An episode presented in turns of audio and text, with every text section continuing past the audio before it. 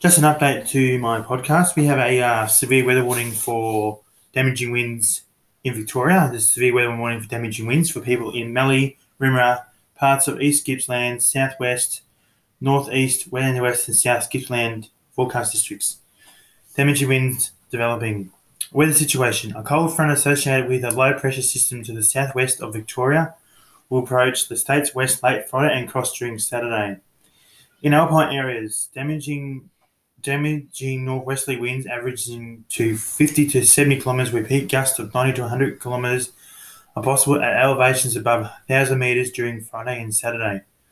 Blizzard conditions are likely about alpine peaks. In western Victoria, damaging northwesterly winds averaging 40 to 60 kilometres per hour with peak gusts of up to 90 kilometres are developing on Friday afternoon and continuing overnight into Saturday morning. Peak gusts will most likely be associated with showers and thunderstorms.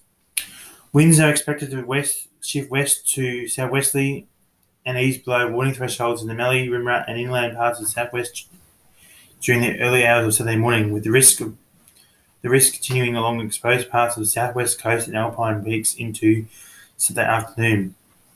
Locations which may be affected include Mildura, Swan Hill, Horsham, Warrnambool, Portland and Falls Creek.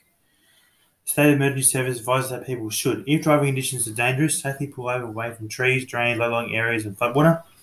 Avoid travel if possible.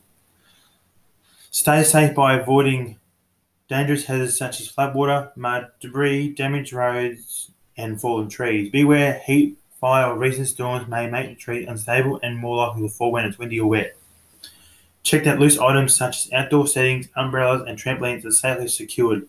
Move vehicles under a cover away from trees. Stay indoors and away from windows. If outdoors, move to a safe place indoors. Stay away from trees, drains, gutters, creeks and waterways.